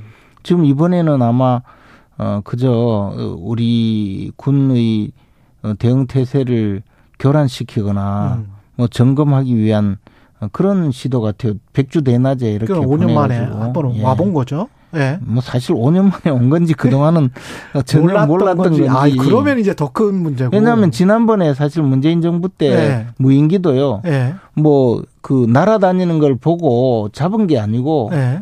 어 국내 실컷 돌아다니다가 청와대까지 촬영하고 저 남쪽에 사드 아, 그때 떨어졌었지. 예. 사드 기지까지 촬영하고 돌아가다가 떨어진 거예요. 맞아, 맞아. 그때 떨어졌었어요. 그래서 예. 지금 뭐 뭐 무슨 일이 벌어졌는지 알 수가 없는 거죠. 다만 이 한 대를 포획을 하면 음. 어디 항적 궤도를 찾을 수가 있고 그렇겠네. 무슨 정보가 들어 있는지 이 그 무인기를 만드는데 부속은 어떤 게 사용되었는지 수준이 그 기술 수준이 어느 정도인지 알 수 있는데 원격 조정이 가능한지 어느 정도 가능한지 그것도 궁금합니다. 사실은 원격 조정을 할 수 있으니까 지금 돌아갔겠지. 돌아가든지 돌아... 예, 뭐 예. 거기다가 네. 솔직히 네. 말씀드려서 이게 지금 어, 조종사가 타고 있는 비행체가 아니잖아요. 그렇죠. 북한에서 이 조정을 하면서 음. 우리 저 영공을 돌아다녔는데 그러면 조준 사격을 한다면 예. 이 무인기가 사격하고 있는 저 어떤 지역을 피해 다닌 것이 아니잖아요. 북한에서 이 대공 사격을 하는 걸 알 수가 없지 않습니까? 그렇겠죠. 그러니까 사실 사격 실력도 제가 공군의 사, 사격 실력 예. 그렇죠. 제가 좀 걱정스럽습니다. 예. 탑건, 예. 톰 크루즈가 필요할지도 모르겠습니다. 그 민주당 이야기부터 해보겠습니다. 성남 FC 관련해서 이제 그 출석하겠다. 근데 좀 조율을 하자. 날짜, 아, 형식. 뭐 이렇게 이야기를 하고 있는데요. 아까 김우겸 대본인은 당당하게 대응하는 것이다. 이렇게 이야기를 하고요. 어떻게 보세요? 제가 음. 전부터 말씀드렸는데 네. 당당하게 대응하겠다. 뭐 네. 어, 내가 무섭냐. 뭐 이렇게 주장은 하시지만 네. 그 이재명 대표의 얼굴에 보면 정말 어. 그 무섭다. 겁에 질려 있는 표정이거든요. 겁, 그리고 겁에 질려 있다. 예, 예. 왜냐하면 이재명 대표께서도 이 변호사이잖아요. 그래서 지금 어떤 수사 과정에서 음. 어떤 증거가 어떻게 드러나고 있고 그것이 자신에게 미칠 앞으로 사법적 판단이 어떻게 될지는 대강 짐작은 할 거예요. 그렇겠죠. 예, 이것은 이재명 대표께서 아무리 음. 큰 소리를 쳐도 예. 어, 객관적인 증거 관계는 굉장히 분명하게 드러나고 있다고 봐요. 음. 그런데 어, 대외적으로는 뭐, 오히려 큰 소리를 쳐가면서 내가 그렇게 두렵냐, 당당하게 대응, 대응하겠다라고, 어, 하고는 있는데, 그러니 이제, 어, 아예 출석을 하지 않겠다고 하면 굉장히, 음. 이, 뭐가 잘못해서 출석을 못 하느냐, 이런 이야기가 나올 테니까, 음. 어, 당당하게 대응하겠다 하는데, 서면 조사 이야기도 나오는 걸 보면 사실상, 음. 검찰 수사에 따라서 질문에 대한 답변을 할 의사는 별로 없는 것 같아요. 음. 아마 검찰에 출석하더라도 어그 검사의 그 수사 과정에 음. 어, 적극적으로 대응하지 않고 뭐 엉뚱한 이 이야기만 하다가 나올 가능성이 많다고 봐요. 과거 한명숙 총리는 가서 처음부터 끝까지 묵비권만 행사하고 나왔거든요. 예. 도대체 묵비권이라는 것은 뭔가 자신이 어떤 말을 했을 때그 자신에게 불리한 증거로 사용될까봐 두려워서 하는 말이잖아요. 예. 근데 돈을 안 받았다면 적극적으로 해명할 수 있는데 묵비권을 행사한 것 자체가 음. 벌써 의아했거든요. 아마 이재명 대표도 그에 준하는 반응을 보이지 않을까. 즉, 꼭 묵비권을 행사한다기보다는 음. 어, 관계없는 이야기를 할 것이다. 할 거라고 봐요. 근데 네. 이게 이제 사건을 그 문재인 정권의 그 검찰이 네. 이재명 대표 관련된 사건을 이리저리 흩어놓았거든요. 그때 당시에. 뭐 쪼개기 음. 수사를 한다는 평을 받았죠. 그래서 어, 이성윤 검사장이 있는 서울중앙지검의 대장동 사건을 두고 신성식 검사장이 있는 수원지검의 또 무슨 사건 또 박은정 검사가 있는 성남지청에 무슨 사건 이래서 막 쪼갰는데 그분들이 다 어, 그 야당으로부터 당시 국민의 힘으로부터 어, 문재인 정권의 뭐 주구다, 뭐, 어, 뭐, 문재인 정권의 앞잡이다, 이런 평가를 받던 검사들이었어요. 그렇게 사건을 몰아놨는데, 이제 이 사건들이 각각 독립돼서 수사를 하다 보니까 가장 증거 관계가 뚜렷하게 드러난 것이 아마, 음. 어, 성남 FC 사건인 것 같고, 그 점에 음. 대해서 이재명 대표도 어, 출석을 해서 정확하게 해명을 하셔야 될 텐데 제가 봐서 그런 해명은 법정에서 뭐 하기로 하고 음. 수사 과정에는 뭐 크게 이야기하지는 않을 거라고 봅니다. 정치적으로 봤을 때는 계속 이렇게 대장동 의혹이랄지 이런 게 이제 계속 나올 거 아니에요? 검, 네. 검찰 수사 결과에 따라서. 네. 그러면 이게 총선이나 심지어 대선까지도 그 가까이는 총선까지 민주당 입장에서는 어떨 것 같습니까? 그 당 대표를 계속 유지하면서 할까요? 아니면은 적당한 시기에 어 어떤 명분을 찾고 뭐 비대위 체제로 전환하든지 어떻게 보십니까 국민의힘 이게 이게요. 예. 이재명 대표는 굉장히 예. 굉장히 특이한 분이고 집요한 분이잖아요. 예. 그래서 지난번에 당 대표가 될때 음. 사실 국민의힘이 뭐 이준석 대표를 몰아내기 위해서 어 당헌 당규를 수정했다라고 음. 주장하면서 어 전당대회 참그 어 최고위원 음, 선출직 최고위원 4명 중에 3명 이상 사퇴하면 예. 비대위로 간다 이런 규정을 만들었다고 했는데요. 음. 그보다 바로 직전에 음. 어, 민주당이 그 당헌 당규를 개정하면서 그 중에 하나는 이제 당 대표가 어그 예를 들어서 사법적으로 문제가 될 때는 음. 그 당무위원회에서 그 최종적으로 결정하게 만들었고 음. 어, 결국 당무위원들은 다 이재명 대표가 어뭐 지명하다시피 음. 하는 그런 분들로 구성을 했어요. 사무총장이죠. 사무총장이 그렇죠. 당무위원장. 그래서 당무위원장 그렇죠. 네. 당무위원회에서 이재명 대표의 직무가 정지될 가능성은 별로 없어요. 음. 그럼 또 한 가지 방법은 아니 본인이 직접 선택할 수도 있잖아요. 그거는 뭐 아, 니라고 보고요. 아, 그거는 아닐 것이다. 예. 그리고 이제 비대위로 음. 가는 방법이 있잖아요. 음. 비대위로 가는 방법은 이제 국민의힘은 최고위원 전원이 예, 세명 네명 중에 세명이 사퇴하도록 했는데 예. 민주당은 그 직전에 최고위원 전원이 사퇴해야 비대위로 가게 만들었어요. 아. 그러니까 쉽게 말해서 최고위원 중에 한 명만이라도 나는 음. 사퇴하지 않겠다고 버티면 음. 어 당 대표가 후임 음, 최고위원을 선출해서 곧바로 어 정상화 시킬 수 있기 때문에 비대위로 음. 가는 것도 현실적으로 지금 현재는 쉽지 않다. 그런 아. 장치를 이미 만들었죠. 이미 이재명 친위 체제 이른바 네. 그렇게 돼 있기 때문에 네. 이렇게 총선까지 갈 수밖에 없을 것이다. 저는 그렇기 때문에 네. 민주당 의원들이 지금 조용하다고 봐요. 그렇기 때문에 조용하다. 총선 때까지 이재명 대표가 갈 가능성이 많고 음. 설사 기소되어서 재판을 받고 하더라도 음. 어 이재명 대표가 총선까지는 그대로 갈 가면서 공천권을 상당히 음. 확실하게 행사할 가능성이 크다고 보니까 음. 지금 대다수 의원들은 조용히 있는 것 아닌가라고 생각해요. 국민의힘은 사실은 속으로는 좋은 거 아닙니까? 그러면 좋다고 생각하는 거 아닙니까? 이 나라 정치가 이렇게 가서 되겠습니까? 결국은 네. 같이 네. 이 나빠지는 거죠. 최근에 음. 뭐 어, 원로 배우이신 김혜자 네. 저 김혜자 씨께서 네.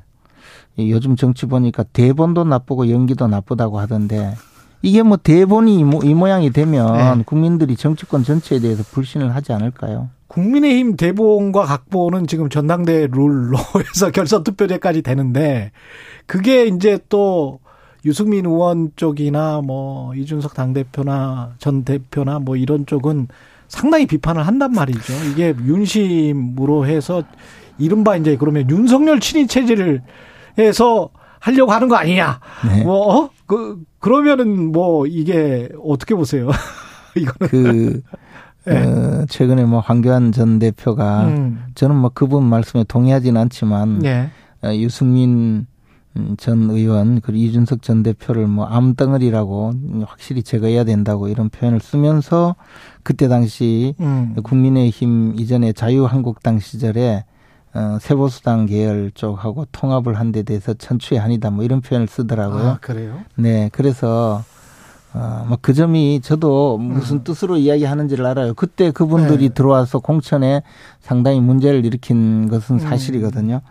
근데 이제 이, 이 유승민 전 의원이 그렇게 주장하는 것은 지금 당헌당규 개정 이전의 이른바 7대3 룰, 즉, 그 여론조사를 30% 반영하는 그런 당헌 당규 체제에서는 자신이 당선되는 것이 당연한데 음. 그 경선 규칙을 바꿈으로써 자신을 죽이려고 한다 이런 논리로 성리 계속 주장을 하는데 지금 여론조사 결과에도 보면 어 우리 당이 전당대회에 저 그 최 대표나 최고위원 선출할 때는 그 역선택 방지 조항을 항상 넣어서 그 예. 그 지난번 저 당대표 선출에서도 그렇게 했거든요. 예, 예. 그렇게 했을 때는 이미 2등 안에도 못 드는 여론조사거든요. 근데 당원들의 유승민 의원 말씀하시는 유승민 거죠? 의원이요. 예, 근데 예.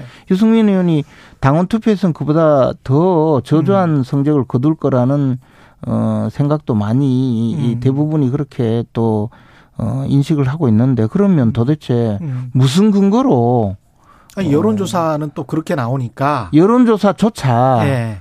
여론조사조차 유승민 의원을 지지한다는 분들 중에서 보면 음. 음. 반 이상이 어, 민주당 민주당 쪽이다 쪽이거든요. 네. 그러면 쉽게 말하면 지지자는 민주당이 많이 있어요. 국민의힘에는 음. 많지 않다는 거죠. 엄밀하게 말하면 민주당 가서 대표 어, 출마하는 것이 그 이 지지자의 구성을 보면 그렇게 음. 생각할 수 있죠. 근데 정작 그분이 민주당 가서 출마를 하면 민주당 지지자가 유승민 의원을 찍어주겠습니까? 그러니까 이것은 아. 이 착시 현상을 두고 음. 계속적으로 어, 자신의 그 어떤 논거의 정당성을 주장하는데 네. 저는 언론에서도 이런 부분에 대해서 조금만 저 주목을 하면 음.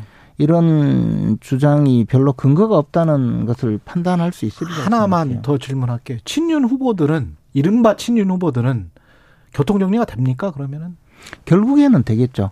결국에는, 결국에는 뭐 네. 어, 교통 정리는 이제 컷오프 방식도 있고 음.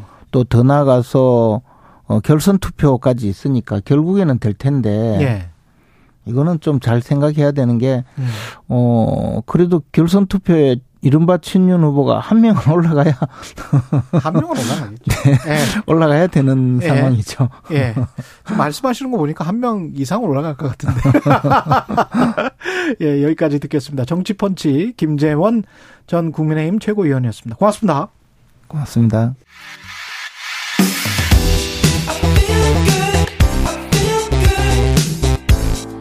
세상에 이익이 되는 방송 최경영의 최강 시사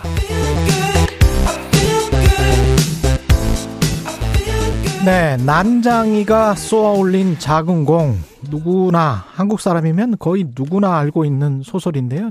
조세희 소설가가 지난 25일 숙관으로 별세했습니다. 문학계뿐만 아니고 정치 권 애도의 목소리가 이어지고 있는데요. 난쏘공 조세희 작가가 우리에게 남긴 건 뭔지 문학평론가이시고요.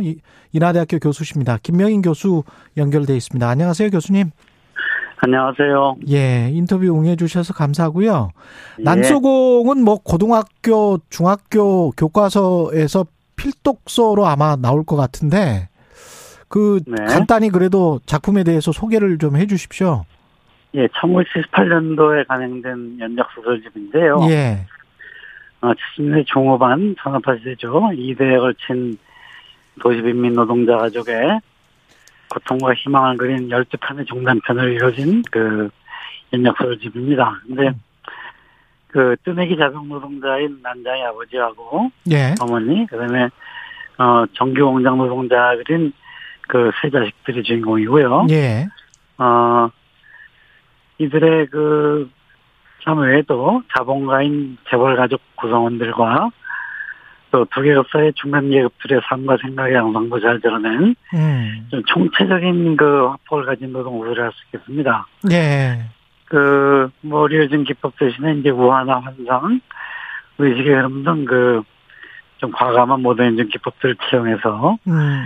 미학적 논쟁도 유발했던 작품이죠. 예. 모더니즘, 그렇죠. 예. 예. 예, 근데, 리얼리즘 쪽에서는 약간 좀, 뭐랄까요.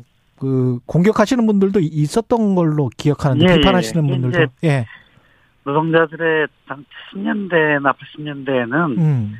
그뭐 민중주의라고 할까요? 노동자들의 삶을 있는 그대로 그들의 음. 목소리로 드러낸다는 어, 어떤 원칙이랄까 어떤 그 입장이 강했던 것 같습니다. 예. 이 리얼리즘적 입장인데 뭐 어, 조세희 작가는 그런 그 입장에 연연하지 않고 음. 그 자기 관점에서 어 노동자들이 이렇게 말할 것이다. 뭐 그들의 말을 그대로 전한다라는 것보다는 네. 자기 방식으로 그것을 그 한번 여과해 가지고 어 좀 노동자 삶을 이렇게 좀 멀찍이 바라봤다 할까요? 그러니까 네. 어 떨어져서 바라봤다. 그렇죠, 그렇죠. 예, 예. 물론 굉장히 그 삶을 있는 것을 드러내겠지만 음. 그들의 말 대화라든지 상상이라든지 생각 이런 것들을 자유롭게 음. 그 현실화해서 넘나드는 어 기법을 통해서 네. 자유롭게 일어났다는 점에서 좀 그 어, 특이성이 있다고 할 수 있겠습니다. 오히려 그렇게 떨어져서 봤기 때문에 생각하게 해주고 네. 좀그 룸이 생각할 수 있는 뭐라가 뭐라고 해야 될까요? 그 여지 공간 그렇죠. 그렇죠. 그런 것들이 굉장히 많아졌다 이렇게. 네, 저는 어떻게 표현했냐면 예. 당시에 이제 어, 황소영 선생의 객지를 비롯해서 예. 80년대 이제 그 어, 리얼즘 노동술의 계보를 있는 좋은 작품들이 많이 있습니다. 예. 그런 작품들이 되게 보여주기의 작품이었습니다. 음. 있는 것대로 보여준다. 예. 그런데 어, 조세 선생의 그 남서공은 생각하게 하는 작품이다. 생각하게 한다. 어, 그렇죠. 보여주는 동안에도 계속해서 반성적인 거리를 유지하고 음. 어 작가 쓰는 사람 또는 바라보는 사람의 입장을 계속 환기시키고 당신도 여기 연루돼 있다는 사실을 계속 이제 이렇게 이제 환기시킵니다. 환기시면서 네. 생각하고 반성하지 않으면 볼 수 없는 그런 독특한 어떤 그 소설 구조를 만들었다고 볼 수 있겠습니다. 예. 그 가까이서 직접 뭐 만나 뵙기도 했고 그랬었잖아요. 교수님이. 그죠? 예, 뭐. 예. 네. 저 말고도. 예. 뭐 가까운 분들 많이 있고 저는 뭐 직접 뵙기보다는. 예. 일종의 뭐 서로 좀 격려하는 관계처럼 아. 이렇게, 예. 수십 년을 같이 이렇게 좀 연락하고 어, 지냈습니다. 그래서 직접 뵙고 뭐, 뭐 아주 가까이 가까이 지내는 건 아니고요. 예. 어떤 뭐 인간적으로는 어떻게 평가를 하십니까? 아주 겸손하고 뭐랄까요? 어 그냥 그 늘 좀 이렇게 소극적이랄까요? 음. 항상 자기 자신이 모자라다 부족하다 늘 부끄럽다는 생각을 가지고 계시고 예. 이제 그런 생각들을 이제 아주 조, 조근조근하게 나누는 그런 스타일입니다. 예.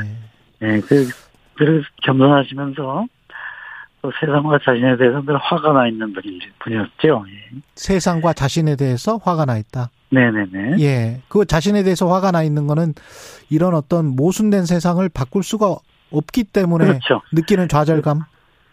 그렇죠. 예. 글 쓰는 사람으로서 어, 자신의 글로 세상을 바꿀 수는 없다는 사실. 음. 그리고 뿐만 아니라 열심히 이제 여러 현장을 돌아다니고 음. 참여하고 직종동자를 만나고 돕고 하는 사람을 살았어도 어, 오랜 시간 동안 그렇게 우리나라의 노동자들의 삶이 가난한 사람들의 삶이 획기적으로 나아진 게 없기 때문에 바뀌지가 않는다. 예. 그렇죠. 뿐만 아니라 이제 우리 사회가 이렇게 행복한 사회가 되지 않았기 때문에 예. 그거에 대해서 늘 이제 고민하고 힘들어하시던 그것 때문에 병들어진 것 같습니다. 예. 한국 문학사에서 처음으로 300세를 돌파한 작품이 난소공입니다. 난장이 하수와 어울린 작은 공인데 예, 예. 지금 70년대 작품이잖아요, 이게. 그죠? 그렇죠. 그렇죠. 예, 이게 출간된 지가 40년이 넘은 건데 근데 여전히도 네. 한국 사회의 맥락, 부동산 개발, 투기, 그 다음에 쫓겨나는 어, 철거민들, 그 다음에 재개발 지역에서 원래 살았던 사람들, 거의 지금 다시 정착해서 돌아오지를 못하고 있거든요. 예, 아직도. 똑같아요. 예. 예, 그래서 그렇습니다. 울림이 있을까요? 어떻게 보십니까? 그렇죠. 이제 절대적인 민고는 이제 좀수 있겠죠, 우리가. 그러니까 네. 뭐 이때는 반장이야 소린 장고는 이웃집에서 고기 굽는 냄새 때문에 그 어머니가 창문 닫고 일부러 그 냄새가 집안에 못 들어오게 하는 아. 그런 장면이 있습니다. 예. 어, 근데 그런 정도는 아니죠. 고기 뭐 삼겹살 정도는 구워 먹을 수 있는 형태도 그렇죠. 있지만. 예. 그걸 불구하고 이제 불평등과 소외, 그 다음에, 어, 양극화 이런 것들은 여전히 상대적으로 너무나 이제 심화된 게 사실이고요. 예. 그건 단지 조세희 작가는 그게 먹는 게 아니라 그, 그런 양극화가 심화되고 누군가는 절대적으로 가, 그 부유하고 누군가는 절대적으로 가난한 음. 이런 세상 자체가 타락한 세상이라고 본 거죠. 네. 이러한 타락이라는 문제는 70년대만이 아니라 오히려 2000년대 이후 그 90년대 말 이후에 적자도생과 양극화가 대표되는 신자유주의가 지배하는 지배하던 지금 사회는 더욱더 중요한 문제로 떠올랐지 않습니까? 네. 그러니까 이런 그 양극화 어떤 극단적인 빈부격차 이런 것들이 어, 사람들의 영혼을 어, 망가뜨리는 거죠. 예. 그렇다는 점에서는 그때나 지금이나 똑같습니다. 예. 어, 난소공의 주인공들은 가난하기 때문이 아니라 가난으로 인해서 영혼이 왜곡되고 비틀리고 음. 인간답게 살지 못하는 것이 더 괴로웠던 거거든요. 예. 그런 사람은 지금도 근데 뭐 편의점 그냥 사각김도 부연명하는 음. 그렇게 살아가는 수많은 청년들한테도 여전히 현실적인 문제가 아닌가 싶습니다. 대학에서 지금 강의를 하실 때 난소공을 아직도 지금 지금의 대학생들한테도 읽히고 네. 계시잖아요, 교수님이. 그렇죠. 네. 어떤 어떤 부분들에 공감을 하고 어떤 이야기를 합니까? 요새 청년들은? 이제 옛날 이야기, 예, 예컨대 이제 뭐, 7, 80년대 일반적인 노동자들 지금은 옛날 얘기라고 생각하죠. 예. 어, 그리고 그때 그랬었구나. 뭐, 노동자들이 고통을, 고통을, 고통을 겪다가 뭐, 투쟁을 해서 이기는구나. 이런 정도 생각하는데. 예. 난송을 읽으면은 굉장히 생각을 많이 하게 됩니다. 그리고 음. 이제 난송의 대표적인, 어, 우화적인 장치가 있는데요. 예. 어, 멜비스티하고 크라인시에방이라는 장치가 있습니다. 음. 어, 멜비스티는 뭐냐면, 어, 이런 거죠. 이제, 그, 안너밖에 없다라는 음. 그런 예. 이제 그런 공간인데, 예. 이 순찰 공간인데, 음. 그러니까 가난한 사람이나 보자나, 이, 사실은 이 타락한 세계에서는 누가 더 행복하고 누가 더 불행하지 않다. 음. 어, 둘 다 마찬가지로 고통스럽다는 거죠. 예. 같이 굴뚝을 청소하는 두 아이가 예. 어, 한 사람은 얼굴이 하얗고 한 사람은 얼굴이 까말 수 없듯이 예. 둘다 얼굴이 까말 수밖에 없는 거죠. 그렇죠. 아유, 네, 메르스티까지는 이야기. 그렇죠. 지금, 시간이 뭐 다 돼가지고요. 그렇죠, 그렇죠. 예, 예. 그런 그 그런 우화적 장치들을 예. 통해서 예, 예. 알겠습니다. 어, 굉장히 예. 자기 현재 여기까지 이, 그렇죠. 예, 예, 예, 들어야 되겠습니다. 죄송합니다, 교수님. 아, 예, 예. 예, 김명인 예. 인하대학교 교수였습니다. 고맙습니다.